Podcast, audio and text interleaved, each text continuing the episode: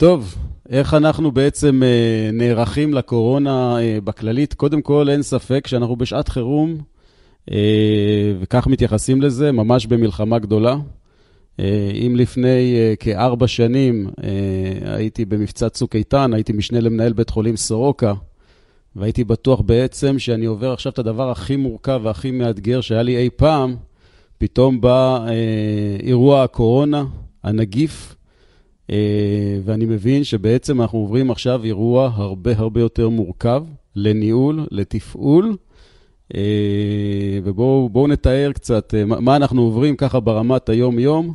אין ספק, העולם מאתגר, ואין לנו גם ספק שאנחנו נהיה אחרי המשבר הזה, וגם שנהיה אחרי המשבר הזה, כנראה זה לא יהיה אותו דבר, כמו שנכנסנו למשבר הזה, וכמו שהיינו לפני המשבר הזה.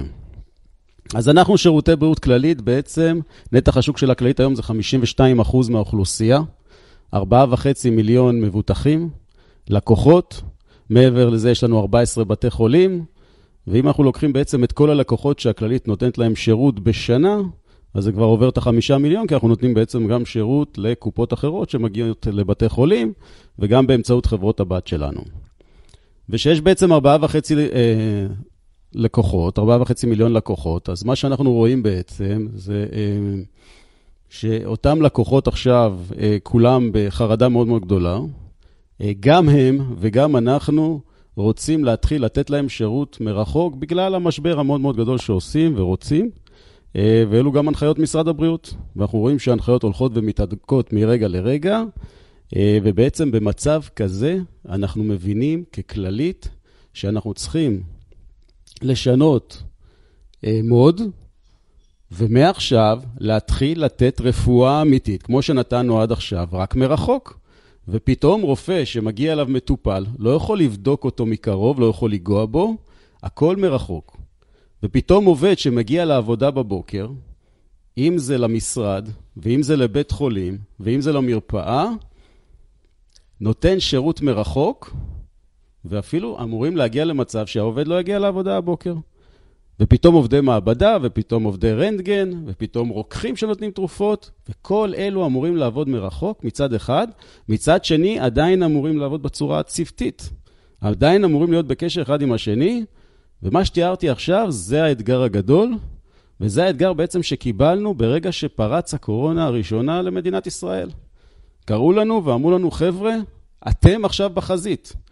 ושאני אומר, אתם, חטיבת מערכות מידע ודיגיטל, כמובן עם השותפים העסקיים, כרגיל, אבל אם בעבר היינו, לפני כמה שנים, גוף תומך לחימה, עברנו לפני שנה וחצי לליבת הארגון, עשינו את זה ברמה אסטרטגית, ועברנו לליבת הארגון, פתאום עכשיו אנחנו ממש בחזית של הארגון, לצד הרופאים המטפלים לטיפול במשבר של הקורונה. אז מה אנחנו עושים ואיך אנחנו עושים את זה? קודם כל צריכים להבין, המהירות היא שם המשחק. אנחנו פשוט חייבים לעשות את זה כאן ועכשיו. אנחנו לא מדברים על רבעון הבא, ולא מדברים עכשיו על תקציבים שצריכים להשיג, ולא, ו, ושכחנו את המילה בירוקרטיה פתאום. פתאום, עכשיו הכל הרבה יותר מהר. והאמת שהמשבר הזה גם עוזר לנו בעצם לקצר את כל מה שאמרתי, לקצר את הבירוקרטיה. אם צריך להשיג תקציבים, משיגים תקציבים, אבל בשביל לתת פתרון כאן ועכשיו קריטי. אז בואו נתאר את זה בכמה עולמות. נתחיל עם העולם הפנים-ארגוני. בעולם הפנים-ארגוני בעצם אנחנו במצב ארבעים ושלושה אלף עובדים לכללית, ואותם עובדים, חלקם הגדול, מתחיל לעבוד מרחוק מהבית, חלקם הקטן חייב להגיע, ובכל זאת עובדים חיוניים, חייב להגיע פיזית למרפאות, עובדי המשרדים גם יכולים לעבוד מהבית, ויש גם עובדים, חלק לא קטן בכלל, שעובדים לסירוגין. מגיעים פיזית למרפאות, אבל עובדים עוברים למשמרות ועובדים לסירוגין, על מנת שלא יקרה מצב שבתוך מרפאה אחת יהיו לנו הרבה רופאים, או הרבה, הרבה עובדים, בגלל הצפיפות.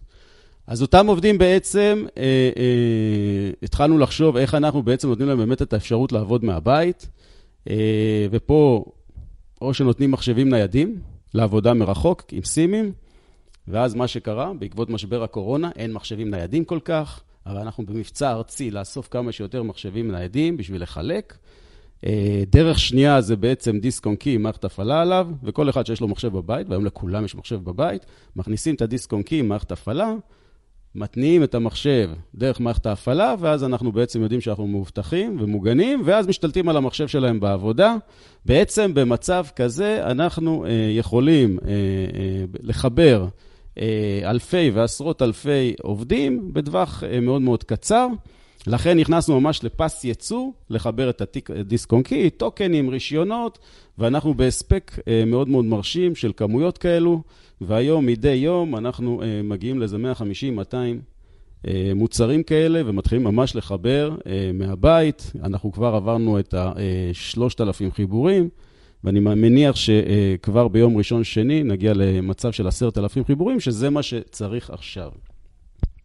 בנוסף לזה, אנחנו מתחילים לחשוב על להעלות מערכות בצורה מהירה לענן, כדי שאנשים יעבדו מהבית ולא יצטרכו להשתלט על רשת הכללית, אפילו רק לרמת הקלט. אנחנו כמובן פתחנו מוקד שירות לעובדים, העובדים יושבים מהבית, אם יש להם בעיה אז אמורים לקבל תמיכה מחשובית מלאה, ואנחנו נותנים להם מוקד שירותי, גם בדיגיטל וגם טלפוני, ואנחנו נותנים להם להרגיש שאנחנו איתם, שאנחנו ברגעים הקשים האלה פשוט איתם.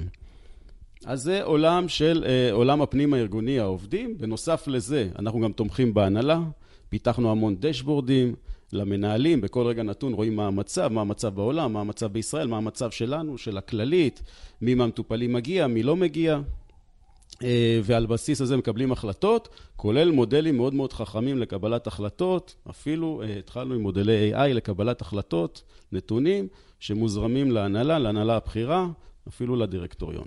אז זה, כמו שאמרתי, העולם הפנים ארגוני. בואו נדבר קצת על העולם האמיתי, עולם השירות שאנחנו נותנים, כי זה הייעוד שלנו. ושאנחנו אומרים, מטופל, אתה לא מגיע למרפאה, הרי בבנקאות זה קורה, אנחנו יודעים, אנשים לא מגיעים לסניף בנק. אנשים לא מגיעים לסניף בנק, וברפואה זה הרבה יותר מורכב, אבל הנה, אנחנו רואים שזה יכול להיות ישים לחלק לא קטן מהמקרים. אז מה שהתחלנו, קודם כל, יש תקשורת פתוחה דיגיטלית. מטופל יכול לכתוב לרופא, הרופא עונה לו, בצורה מובנית. התחלנו כבר לפתח על בסיס הכתיבה לרופא, ממש מודלים לקבלת החלטות כדי לסייע לרופא, לענות הרבה יותר מהר, להמון פניות שהוא מקבל. אז זה דרך אחת. דרך שנייה, אנחנו פותחים לגמרי את שירותי האונליין האישי שלנו, ובעצם המטופלים יכולים לראות את רופא המשפחה ולדבר איתו, רופא המשפחה רואה אותם, ו... אותו מטופל גם מקושר חלקו לכל מיני איי או טיז, לדוגמה טייטו שיש לנו, יש את זה רק בכללית, מקבלים דגימה של הגרון, צילום יותר נכון של הגרון, של האוזן, בדיקת ריאות, דופק, והנתונים מגיעים לרופא, והרופא על בסיס הנתונים וה... והמראה של המטופל יכול לקבל החלטה. לרופא יש אמצעי למתן מרשם דיגיטלי, הוא מקבל החלטה, המטופל באותו רגע מקבל מרשם, ועוד חידוש, במקום להגיע פיזית לבית מרקחת, אנחנו תוך שבועיים מתחילים את הבית מרקחת הראשון של תרופות עד הבית. אז המטופל מקבל טיפול, ואחרי כמה שעות מקבל את התרופות עד הבית. כל זה בעצם הולך לקרות ממש כאן ועכשיו. בנוסף לזה הוספנו כבר שירות טלפוני, מטופל מזמן תור, נכנס לאינטרנט, בוחר אם הוא רוצה תור וידאו, תור טלפוני או תור פרונטלי, אם אין ברירה, ועובד מאוד יפה, מגיע הזמן שלו לתור טלפוני, הוא מקבל טלפון מה, מהרופא, הרופ... מול הרופא יש את התיק הרפואי ונותנים לו את כל הטיפול. בכל זאת שאמורים להגיע למרפאה לתור פרונטלי, מה עשינו? הבן אדם אמור להגיע למרפאה, הרופא שם, אבל מה שעשינו, עשינו מתחמי המתנה וירטואליים, כך שלא יצטרכו באמת להגיע למרפאה ולהמתין פיזית. המטופל מקבל בכל רגע נתון את המספר שלו לסמארטפון, ורק כשמגיע הזמן שלו הוא נכנס למרפאה ונכנס לרופא. כך שאם אני עוטף את הכל, אז יש לנו בעצם שירות בווידאו, בצורה מלאה, עם קישור למכשירים שמקבלים את הבדיקות, שירות טלפוני, שירות פרונטלי, בדיקות עד הבית, תרופות עד הבית, כל זה בצורה דיגיטלית מלאה, ואנחנו חושבים שבמצב כזה אנחנו לגמרי ערוכים לזה שלא יהיה מגע מסוכן בין המטופלים לבין המרפאות, בין המטופלים לבין עצמם בתורים, ובין המטופלים לבין נותני השירות. בבתי חולים שלנו בעצם מגיעים החולים הקשים, חולי קורונה, ומגיעים גם מאושפזים אחרים, שאנחנו לא רוצים בעצם שיגיעו לבקר אותם. אז מה שאנחנו עושים פה בעצם בידוד מלא, אבל עם תקשורת מלאה בין המטופל לבין הצוות. הצוות שמגיע לחולה קורונה לא רואה אותו פיזית.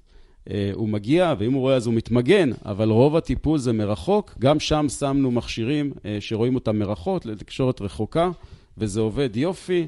אפשר לקבל את כל המדדים שצריך מחולה בצורה אוטומטית, ולא צריך בעצם היום שרופא יתקרב אליו. ואם אנחנו מדברים על כל נושא המלון לחולה קורונה, אז שם בעצם התמנו לכל חולה שמגיע היום למלון, מקבל גם ערכה מאיתנו, מהכללית. בערכה הזו יש בעצם מכשיר טייטו, שבעצם מקרין את כל המדדים כלפי חוץ, ויש אפליקציה של דאטוס, של חברת דאטוס, שבעצם באמצעות האפליקציה הזו החולים מזינים נתונים בכל רגע נתון, דוגמים אותם, ואז אנחנו מקבלים לאיזה מוקד וירטואלי את הנתונים, ואנחנו יכולים לבצע מעקב ובקרה אחרי הטיפול בהם ברמה היומיומית, וזה ממש פנטסטי להחלמה שלהם, ובעצם שומר על הקשר בין המטפל למטופל מרחוק. כל זה איך מתנהל בעצם, פתחנו מטה חמ"ל קורונה בחטיבה, חטיבת מערכות מידע, שכל היום עושה את הבקרות, עוקב אחרי כל הטיפול, כל המשימות, רואה בעצם שיש לנו את ההמשכיות העסקית, מטפל בכל הנושא של המערכות התפעוליות, וגם מקדם פרויקטים שהיינו חייבים לקדם ואי אפשר להוצר אותם עכשיו.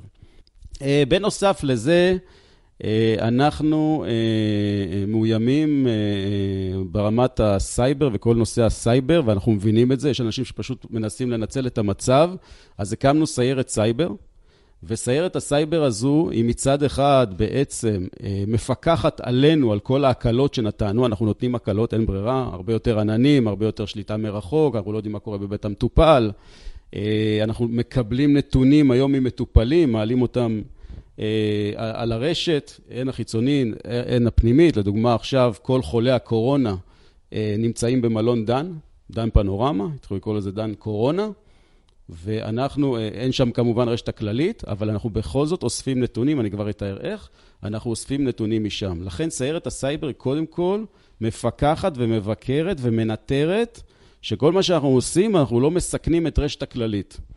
זה אחד. שתיים, הם עוברים בין המוסדות ובתי החולים והמרפאות, ובודקים באמת שאין לנו שם כשלי סייבר. הסכנה הכי גדולה שלא ייכנס לנו פשוט וירוס, או לא יהיה לנו מפגר חיצוני שיכנס לרשת הארגון. כי מה שיקרה, אם משהו נכנס לרשת הארגון, הכל עוצר. וזאת הסכנה הכי גדולה. אז יש לנו גם את סיירת הסייבר, יש לנו כמובן דיארים שאנחנו הולכים ומוסיפים עכשיו ממש בימים האלו, ואנחנו מאוד מקווים שלא נגיע למצב ולתרחיש שהרגע תיארתי, ונמשיך לעבוד, וזה בעצם מכניסתי לנושא של המשכיות עסקית. הנושא של המשכיות עסקית מאוד מאוד חשובה, ולכן אנחנו שמים דגש מאוד מאוד גדול על עדיין על תחזוקה ותפעול המערכות התפעוליות הקיימות. אז אם זה מערכות התיק הרפואי ואם זה מערכות התיקים האדמיניסטרטיביים, אי אפשר כרגע לשים אותם בצד ולהתעסק עם הקורונה. ואחד האתגרים הגדולים זה, בואו, אנחנו נכנסים למלחמה, נכנסים למבצע מול הקורונה, וממשיכים לתפעל את כל הארגון הזה, כי היום הכל מתבסס על מערכות המידע. אז אם אני מסכם את הכל, אין ספק, האתגר הכי גדול שהיה לנו אי פעם בחטיבת מערכות מידע ומחשוב, אבל עם זאת, יש פה הזדמנות לתהליכים חדשים, לתהליכים הרבה יותר טובים, שקיבלו עכשיו העצה מאוד גדולה, ואנחנו מקווים, מקווים מאוד שנהיה אחרי המשבר הזה מה שיותר מהר.